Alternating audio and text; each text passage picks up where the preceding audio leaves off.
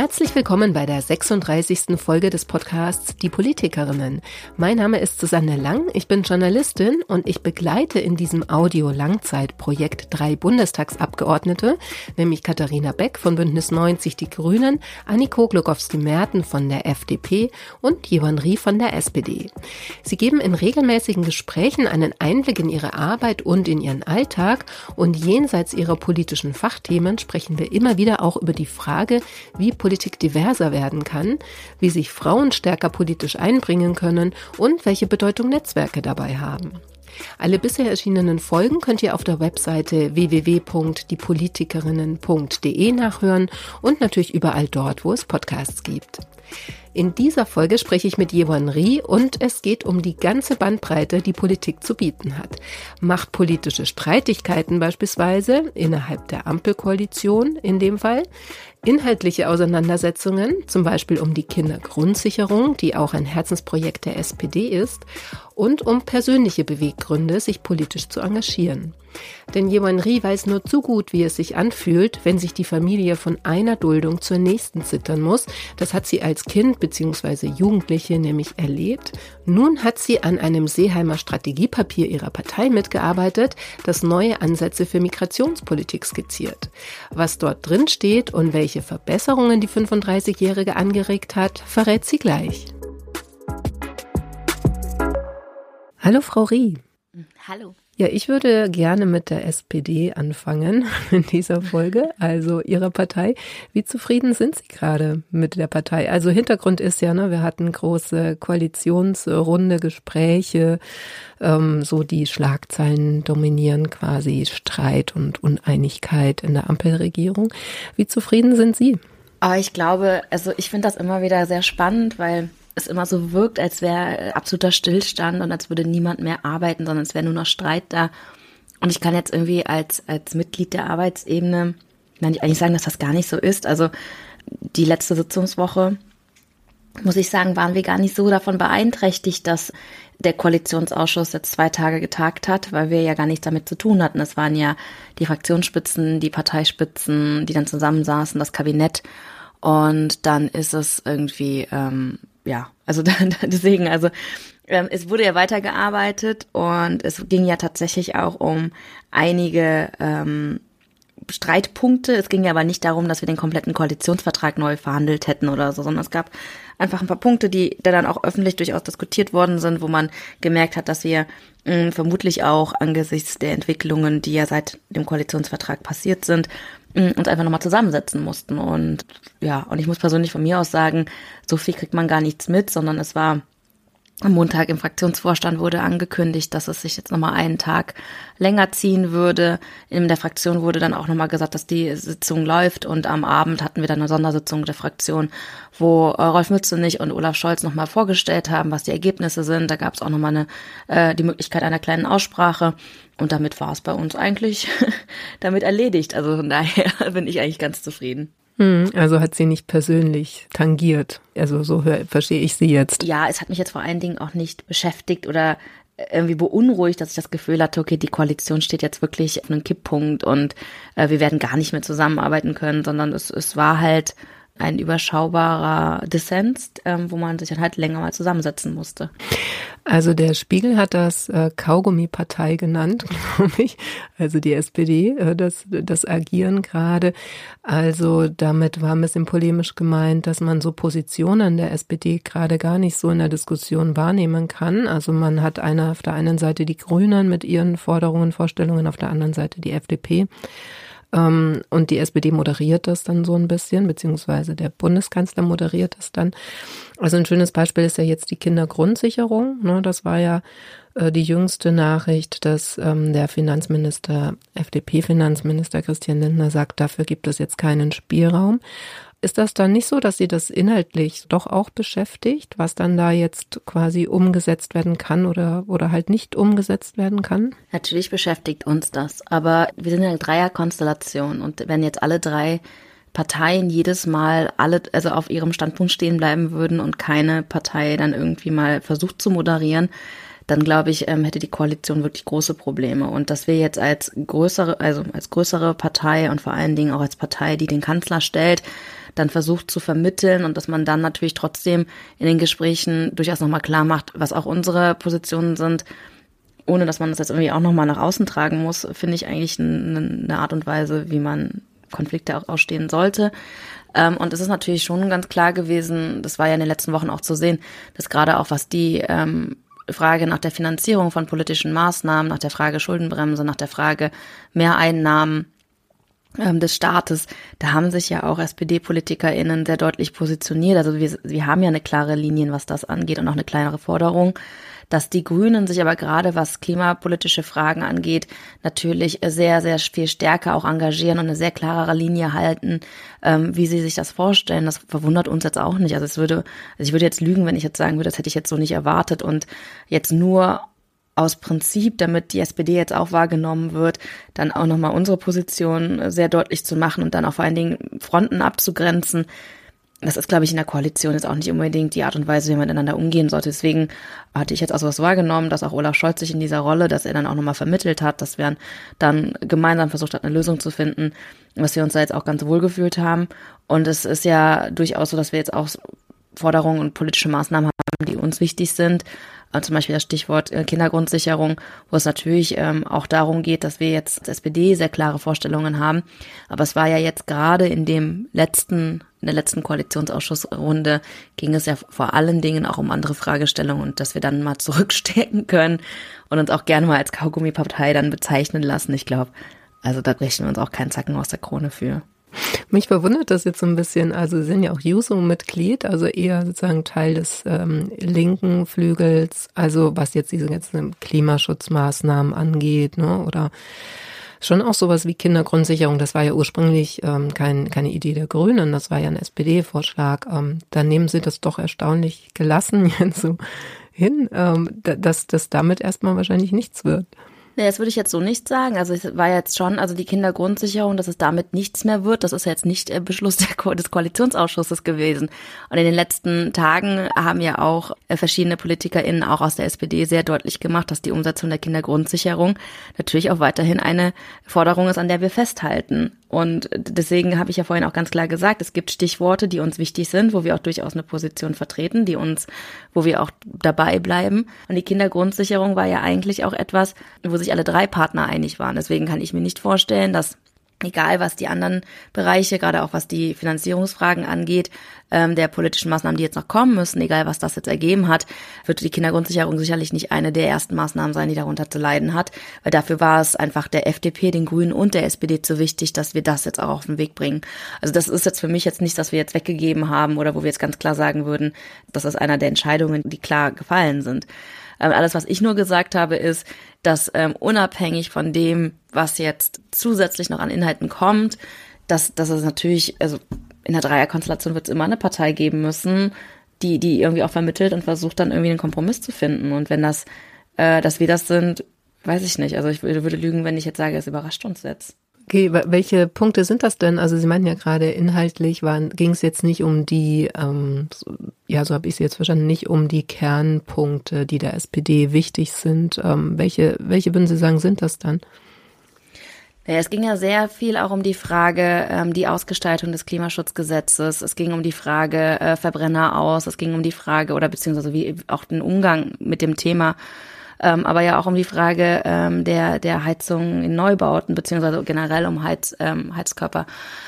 Da wurde die Debatte ja auch nochmal aufge, äh, angestoßen. Und ähm, das waren ja die Fragen, die vor allen Dingen im Vordergrund standen, auch wenn es natürlich immer grundlegend auch um die Frage ging, die ja der FDP und auch Christian Lindner sehr wichtig war, äh, die Frage nach der Finanzierung von weiteren politischen Maßnahmen. Und das war ja das, was sich dann irgendwie in den letzten Wochen auch öffentlich immer wieder ein bisschen hochgeheizt hatte, dass es dann ähm, notwendig geworden ist, diese Dinge dann auch durchaus nochmal länger und intensiver auch nochmal ähm, zu diskutieren und den Streit auch dann wirklich offen in, in, in einer kleinen Runde oder beziehungsweise in einer internen Runde dann auszutragen. Genau, aber also welche Inhalte würden Sie denn jetzt trotzdem nochmal die Frage sagen, sind denn dann die, also so, ich verstehe Sie jetzt so, dass das gar nicht sozusagen eine Frage ist, die jetzt die SPD sonderlich umgetrieben hat, sondern eher die FDP und die Grünen und deshalb hat man sich nochmal getroffen. Aber welche Punkte würden Sie sagen, sind denn jetzt wichtig auf der SPD-Agenda?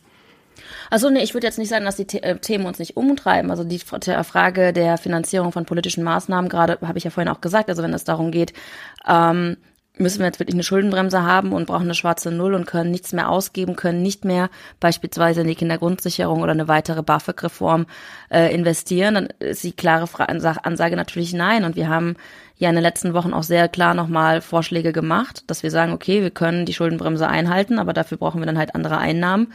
Ich glaube auch, dass diese Frage ähm, auch bis 2025 immer wieder aufs Tableau kommen wird, weil die Frage, welche Maßnahmen wollen wir machen und was tun wir, wenn sie jetzt mehr kosten als das, was der Haushalt aktuell hergibt, das werden wir immer wieder diskutieren. Also es ist ja jetzt damit jetzt nicht irgendwie getan, dass wir sagen, es hat, hat jetzt eine Lösung gegeben für alle Fragen, die finanziell noch aufkommen könnten.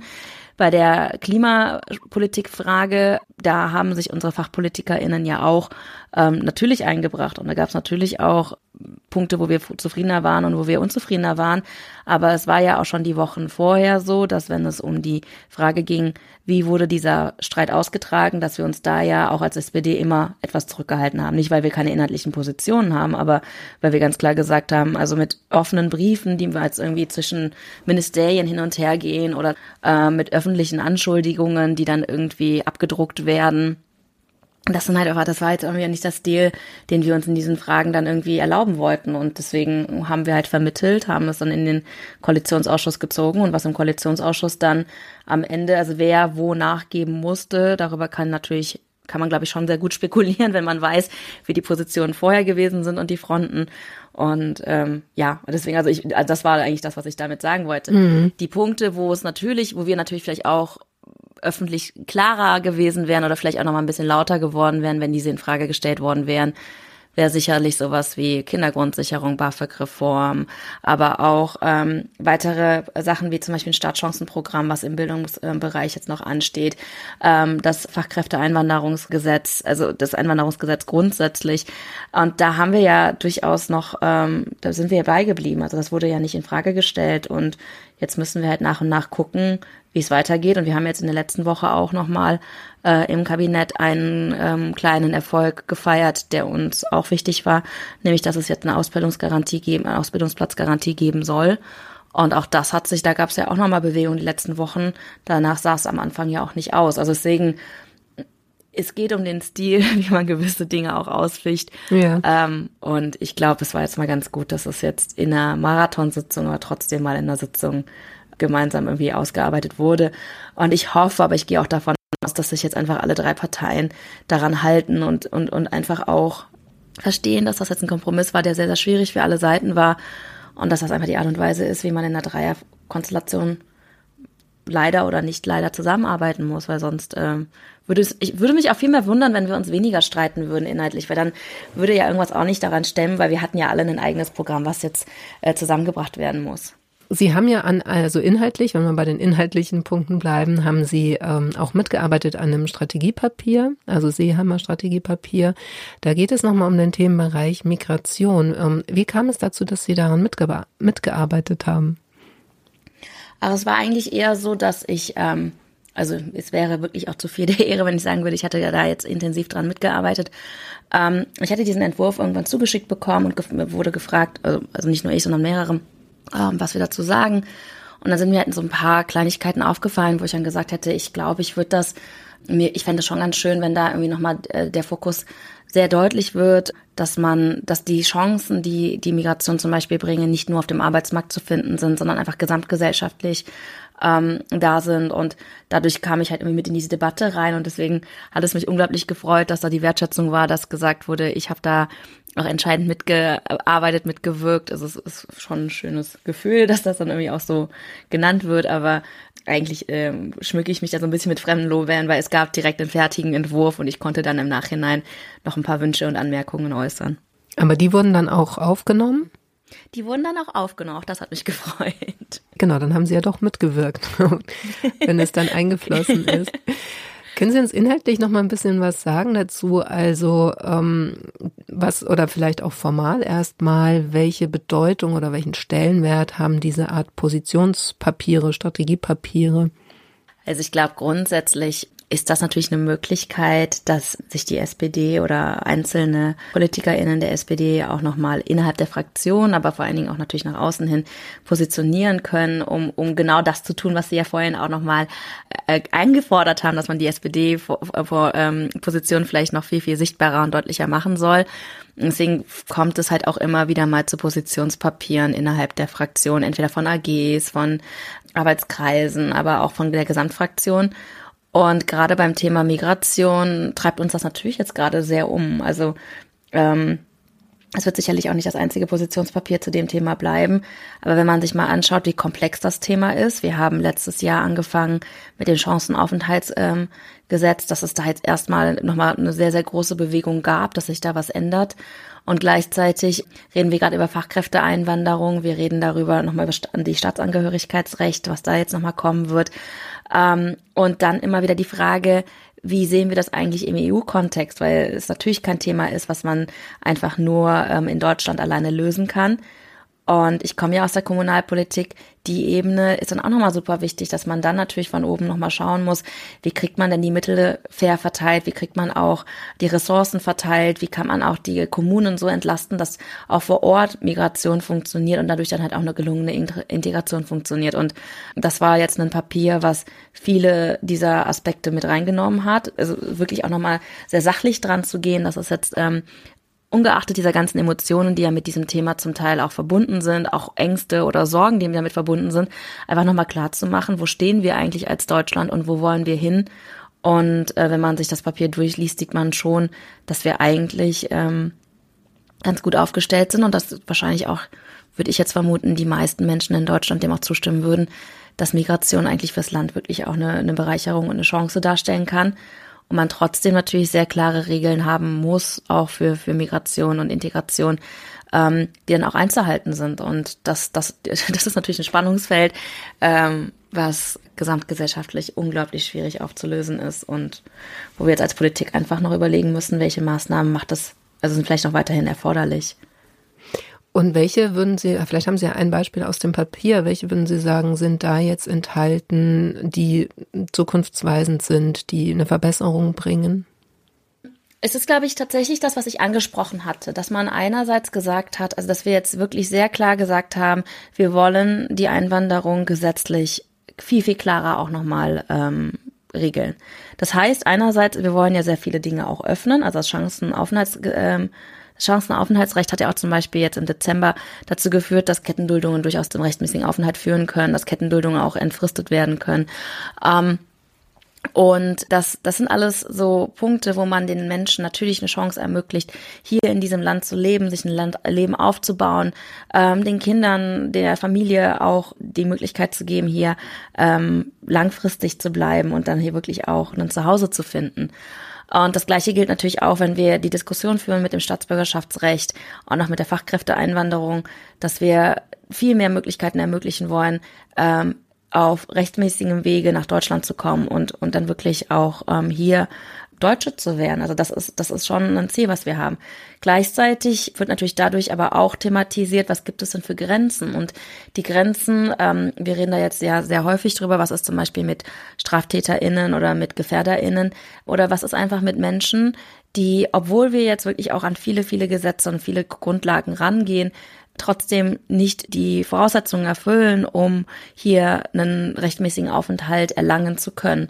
Und da muss man natürlich auch ganz klar sagen, wenn es diese Regeln gibt, müssen diese Regeln natürlich durchaus auch eingehalten und umgesetzt werden. Und ähm, mein Ziel ist es einfach, dass wir das Erste tun, also dass wir erstmal wirklich diese Möglichkeiten alle schaffen, dass Menschen, die jetzt hier sehr, sehr lange schon leben, die, die einen guten Grund haben, nach Deutschland kommen zu wollen oder kommen zu müssen, dass das alles rechtmäßig ähm, abgesichert ist. Und wenn es dann noch Menschen gibt, die unter diese ganzen Voraussetzungen nicht fallen, dann muss man halt auch klar dafür sorgen, dass die Regeln dann eingehalten werden. Aber äh, für mich persönlich, auch aus persönlicher Erfahrung, wäre das eine erstmal prioritärer und das zweite folgt dann automatisch, weil man dann nämlich auch sehr, sehr deutlich äh, klargezogen hat, welche Konsequenzen wann gemacht, äh, wann gezogen werden müssen. Mhm. Ja, ist interessant, weil in so Umfragen, wenn es darum geht, ob Fachkräfte, wie, wie attraktiv Deutschland ähm, für Fachkräfte ist, internationale, also da reden wir jetzt ja nicht äh, in dem Sinne über ähm, Armutsmigration oder so. Ne? Das sind ja so wirklich äh, hoch äh, ausgebildete Fachkräfte. Und ähm, da ist Deutschland so mit auf den letzten Plätzen. Ne? Also von der Attraktivität, da werden dann auch oft so Dinge genannt wie eben diese klassischen bürokratischen Hürden oder dass es eben so schwierig ist, hier überhaupt die banalsten Dinge zu regeln. Also sprich äh, Aufenthaltsgenehmigung, aber auch Wohnungen mieten und so weiter ich finde interessant, ich frage mich immer, warum das so ist, also warum wir auch sofort immer diskutieren, sofort, was sie ja auch gleich gemacht haben. So, man muss äh, es irgendwie ermöglichen, den Fachkräften, dass sie hier gerne sind, aber gleichzeitig müssen wir sofort gucken, dass es nicht missbraucht wird. Und dann hat man natürlich sofort schon wieder so einen bürokratischen Aufwand dahinter, ne? Oder so Absicherungsmechanismen. Die, also ich sehe nicht so richtig, wie man das attraktiver machen kann oder möchte.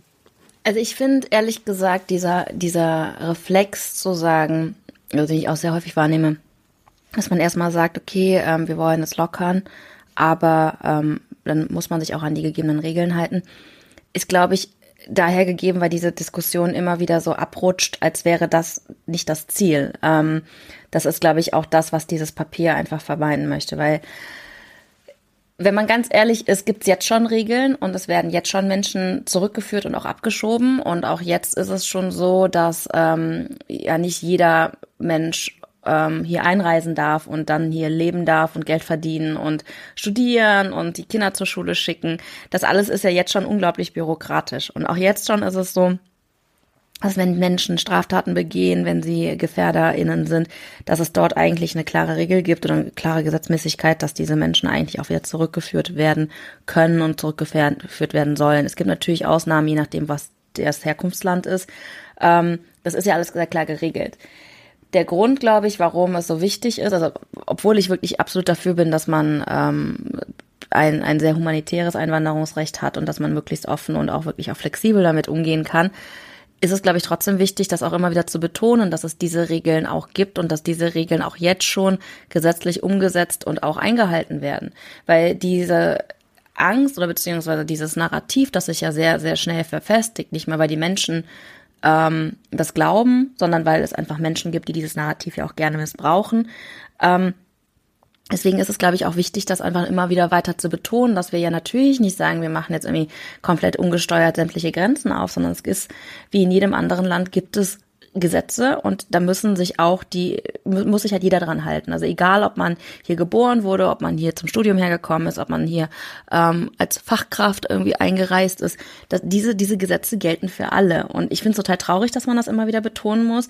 Aber mir ist es lieber, wir betonen es einmal zu viel, um einfach nochmal klar zu machen, dass uns das durchaus bewusst ist, obwohl wir wirklich absolut dafür sind, dass wir viel, viel mehr Fachkräfte und viel mehr Einwanderung brauchen, ähm, als einmal zu wenig und verlieren dadurch dann wieder Menschen ähm, an Kräfte, die dieses Narrativ einfach unglaublich gerne missbrauchen. Und ähm, es tut mir immer weh, wenn man das irgendwie so betonen muss, aber ich, ich glaube, dass das andere gefährlicher sein könnte.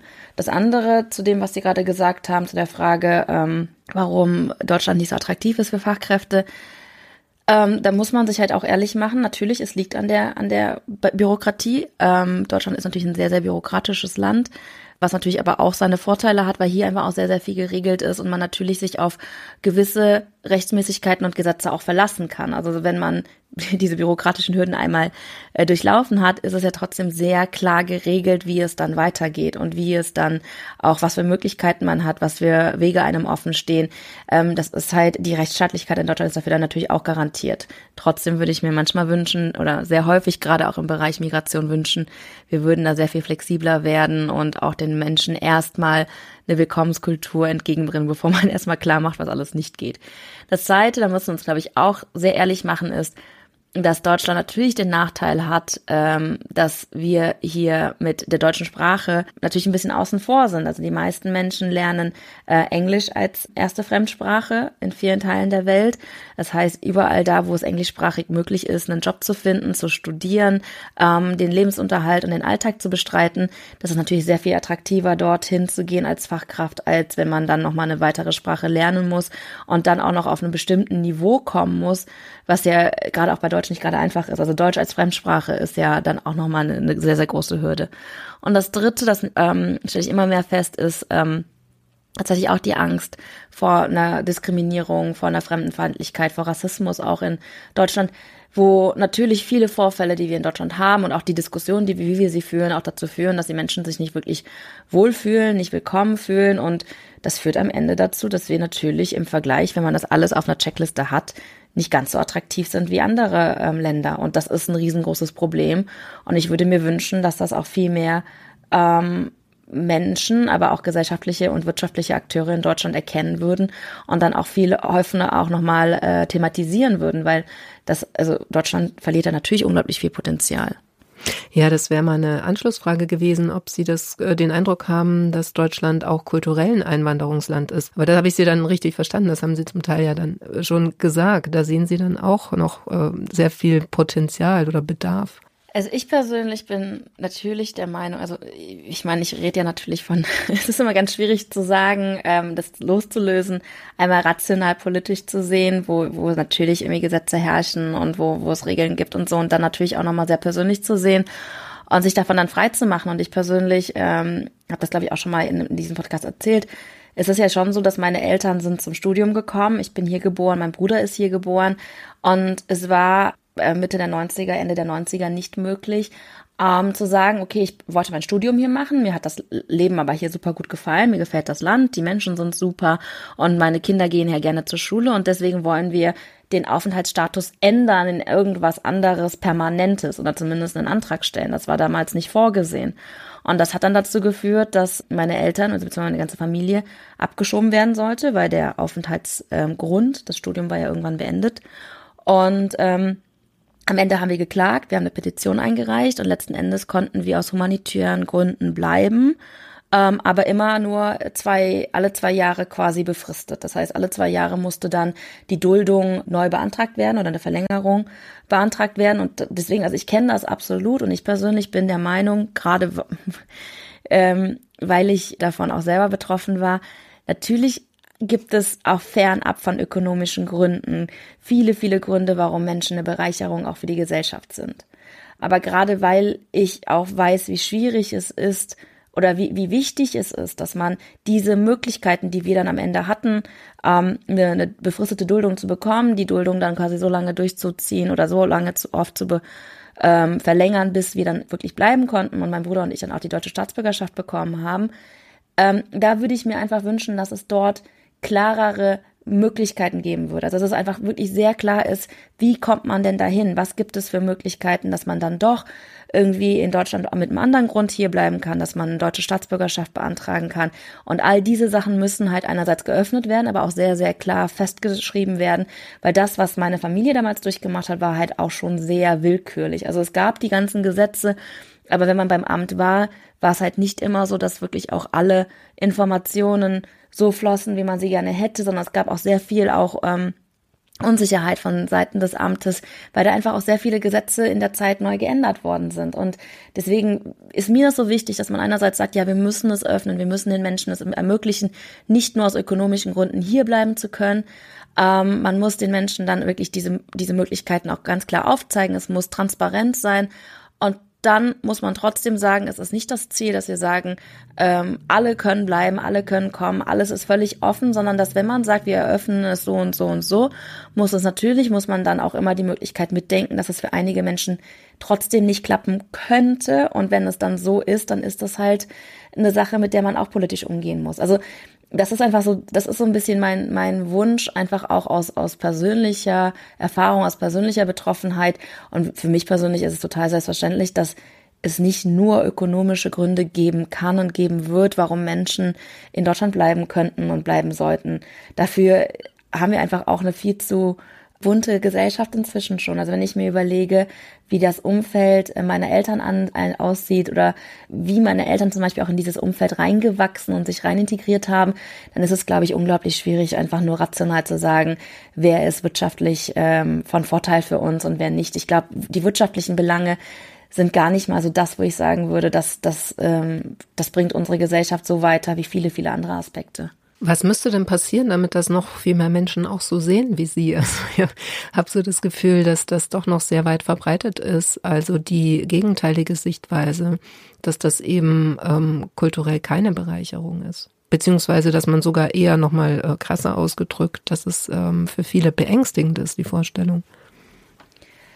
Also ich persönlich glaube, dass das auch wieder eine politische Sache ist, die man durchaus steuern kann. Also auch da kann ich nur aus, aus persönlicher Erfahrung reden.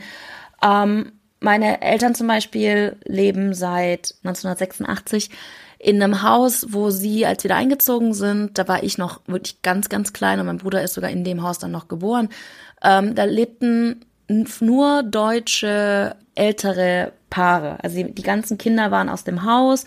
Das waren alles ähm, Ehepaare, die irgendwie so zwischen 50, also so um die 50 waren. Das heißt, dann kam eine junge Familie mit äh, zwei Kindern. Meine Eltern, meine Mutter sprach kein Deutsch. Mein Vater hatte Germanistik studiert und wollte dann in Germanistik promovieren.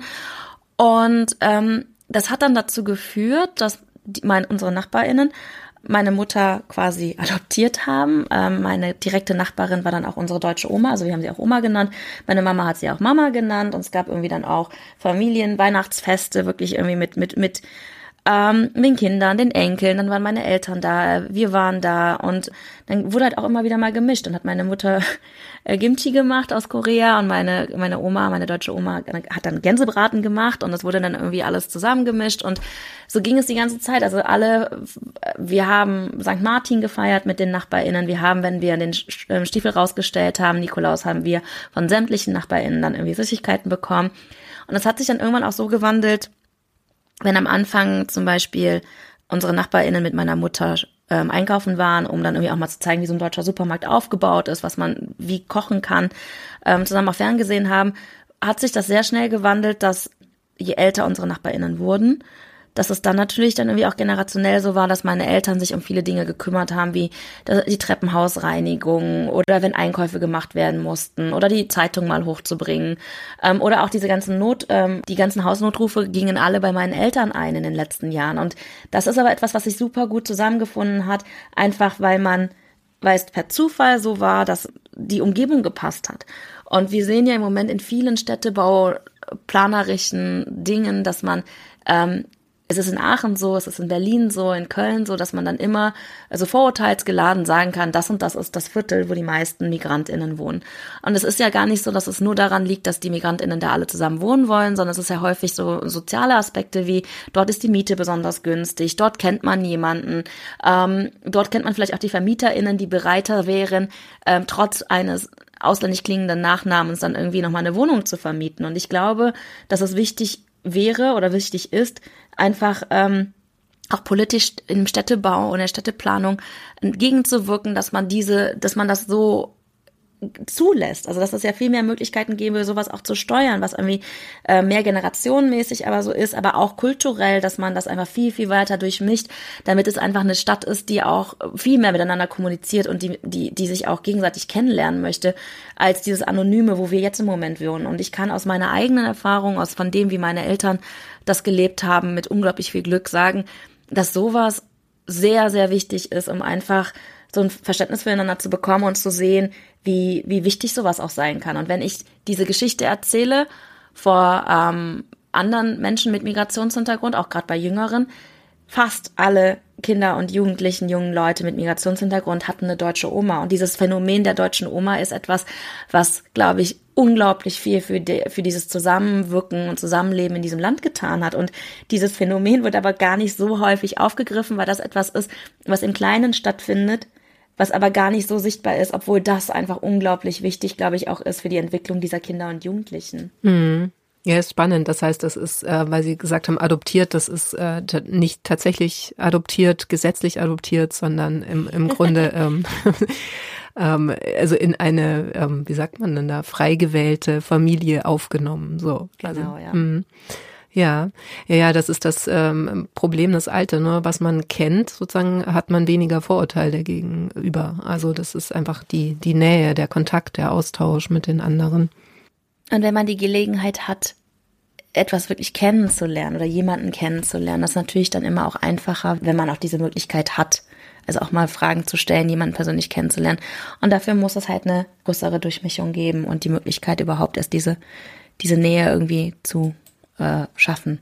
Ja, ich wollte äh, noch eine, also thematisch ein bisschen Sprung, aber letzten Endes dann vielleicht auch doch nicht äh, nach Finnland. Äh, da gab es ja Wahlen und ähm, einerseits beschäftigen wir uns ja im Podcast auch mit Frauen in der Politik. Da ist ja gerade die Regierungschefin abgewählt worden. Aber zweitens, sie ist ja auch eine Sozialdemokratin gewesen. Ich weiß nicht, wie sehr Sie das äh, verfolgt haben oder ähm, sozusagen auch da die finnische Politik Ihnen wichtig ist im Sinne von, dass, dass Sie das dann auch persönlich äh, verfolgen, mit Interesse verfolgen. Also Sana Marin ist, äh, sagen, ist klar, dass sie nicht mehr Ministerpräsidentin sein wird. Sie hat ja auch, ah ja, Skandal, ich finde das Wort mag das eigentlich nicht, aber sagen, es wurde sehr stark debattiert, dass es Fotos von ihr gab, wie sie dann getanzt hat auf einer ähm, Feier privat. Also dieses ganze Themenfeld, man hat jetzt eine junge Politikerin, die eigentlich auch ähm, als progressiv gilt und eigentlich auch beliebt war bei großen Teilen äh, der Bevölkerung, ähm, ist jetzt abgewählt. Jetzt bekommt man höchstwahrscheinlich eine eher rechte Regierung dann, muss man gucken, wie die Koalition aussieht.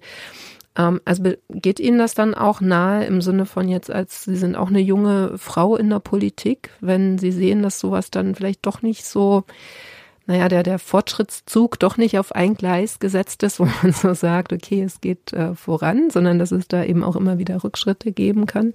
Ja, klar, auf jeden Fall. Und gerade auch ähm, bei Santa Marin, wir haben es, glaube ich, alle letztes Jahr so ein bisschen verfolgt und waren auch etwas überrascht, also ein bisschen erschrocken darüber, wie dann die Kritik auf sie niederprasselte ähm, für etwas, wo ich persönlich immer noch nicht genau weiß, was ihr der Vorwurf war, weil sie hat halt privat gefeiert und äh, es gab Fotos davon.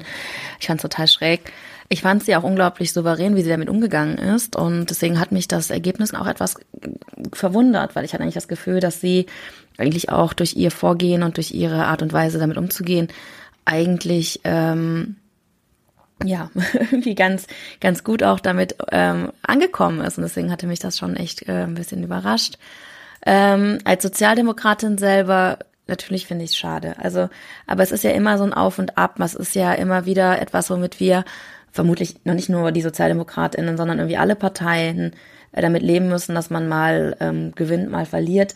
Äh, die sozialdemokratischen Parteien hatten ja zwischen den 2000er, 2000er, 2010er Jahren in Europa sehr viele Wahlen verloren, wo es dann auch schon hieß, die, also die Sozialdemokratie wäre aus der Zeit gefallen, es wäre jetzt eigentlich gar nicht mehr so on vogue, irgendwie äh, die Sozialdemokraten zu wählen. Das hat sich jetzt auch wieder so ein bisschen gedreht. Ich glaube, es sind halt immer wieder Wellenbewegungen. Es kommt immer wieder darauf an, welche Themen sind gerade ähm, aktuell, was für Herausforderungen nehmen die Menschen wahr und wem trauen sie eventuell auch zu, ähm, diese Herausforderungen anzugehen. Und dann ist es natürlich immer einfacher, wenn die Opposition oder Parteien, die nicht in der Regierung waren, dann Dinge versprechen, dass, dass da vielleicht irgendwie dann auch nochmal der, der Wunsch oder die Hoffnung da ist, dass da vielleicht Sachen sich auch ändern.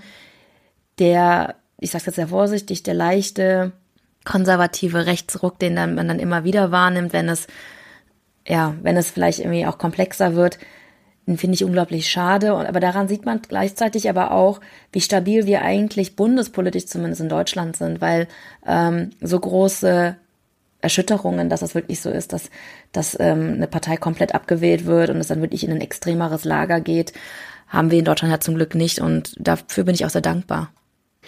Haben Sie, äh, was Sie eingangs nochmal meinten, dass Sie das auch bis heute nicht so richtig wissen, was Sie eigentlich vorgeworfen wird, ja, der Sana Marin. Beschäftigt Sie das insofern persönlich, dass Sie auch denken, Sie stehen als ähm, Politikerin auch nochmal unter einer anderen Beobachtung, als das vielleicht, ähm, weiß ich nicht, mittelalte männliche Politiker äh, tun? Das, weil ich weiß nicht, ob das eine, also ob das unbedingt was mit weiblichen PolitikerInnen zu tun hat. Also zumindest weiß ich nicht genau, ob es bei mir auf, auf Abgeordnetenebene so ist. Ähm, ich glaube schon, dass wir jüngeren Abgeordneten natürlich durchaus auch nochmal einen anderen Lebenswandel mit reingebracht haben. Also viele von uns sind, ähm, sind nicht verheiratet, haben keine Kinder. Klar geht man dann vielleicht auch mal ein bisschen mehr feiern dieses ständig im Hinterkopf zu haben, oh Gott, es könnten Fotos entstehen oder äh, keine Ahnung, wenn ich jetzt irgendwie ein Glas zu viel trinke, wird es morgen Gerede geben.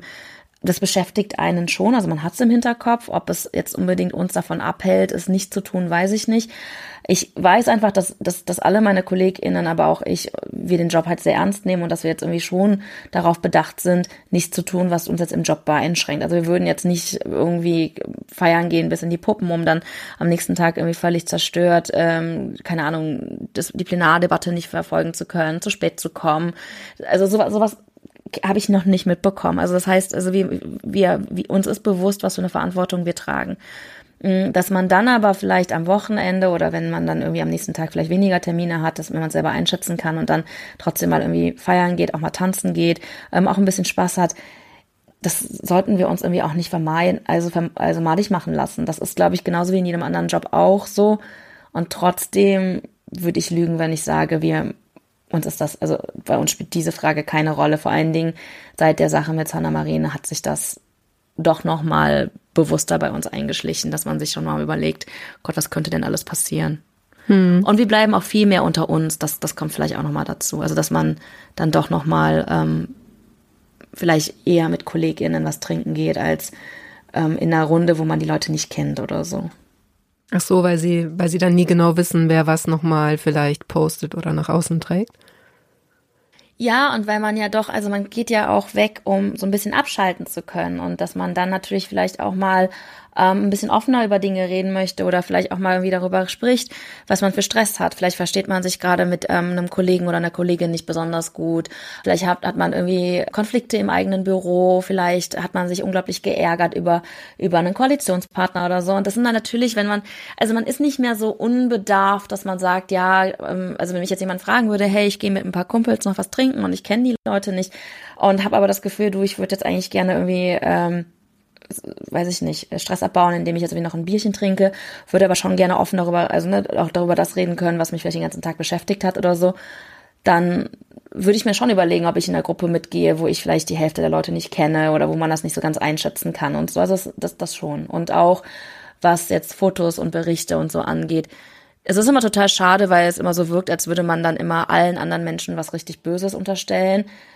Aber ähm, ja, also ich glaube, man ist dann doch schon vorsichtiger, als man vielleicht vor anderthalb Jahren noch gewesen ist. Hm. Ja, vielen Dank, Frau Rie, für den Einblick diesmal im Monat April. Ich hoffe, Sie haben trotzdem eine schöne Osterzeit, trotzdem im Sinne von, ähm, dass man vielleicht nicht mit jedem äh, unbedarft äh, was trinken geht, aber ähm, ja, so ein paar freie Tage nehme ich an, haben Sie sicher auch. Ja, das auf jeden Fall. Ich, ich habe jetzt so ein paar freie Tage und dann geht's ja direkt mit einer Doppelsitzungswoche weiter und genau. Ja, wünsche ich Ihnen eine frohe Osterzeit. Vielen Dank Ihnen. Danke auch euch fürs Zuhören. Schön, dass ihr wieder dabei wart bei dieser 36. Folge des Podcasts Die Politikerinnen. Falls sie euch gefallen hat, hinterlasst gerne ein Like auf den Plattformen. Ihr könnt natürlich auch gerne kommentieren, wenn ihr das möchtet. Falls ihr Folgen nachhören wollt, könnt ihr das auch gerne machen. Ihr findet sie alle eben auf den Plattformen oder auf der Website www.diepolitikerinnen.de. Bei uns gibt es jetzt eine kleine Osterpause. Ich wünsche euch allen schöne Feiertage, eine erholsame Zeit und wir hören hören uns dann Ende April wieder, wahrscheinlich dann mit Anniko Glogowski-Merten. Bis dahin, macht's gut.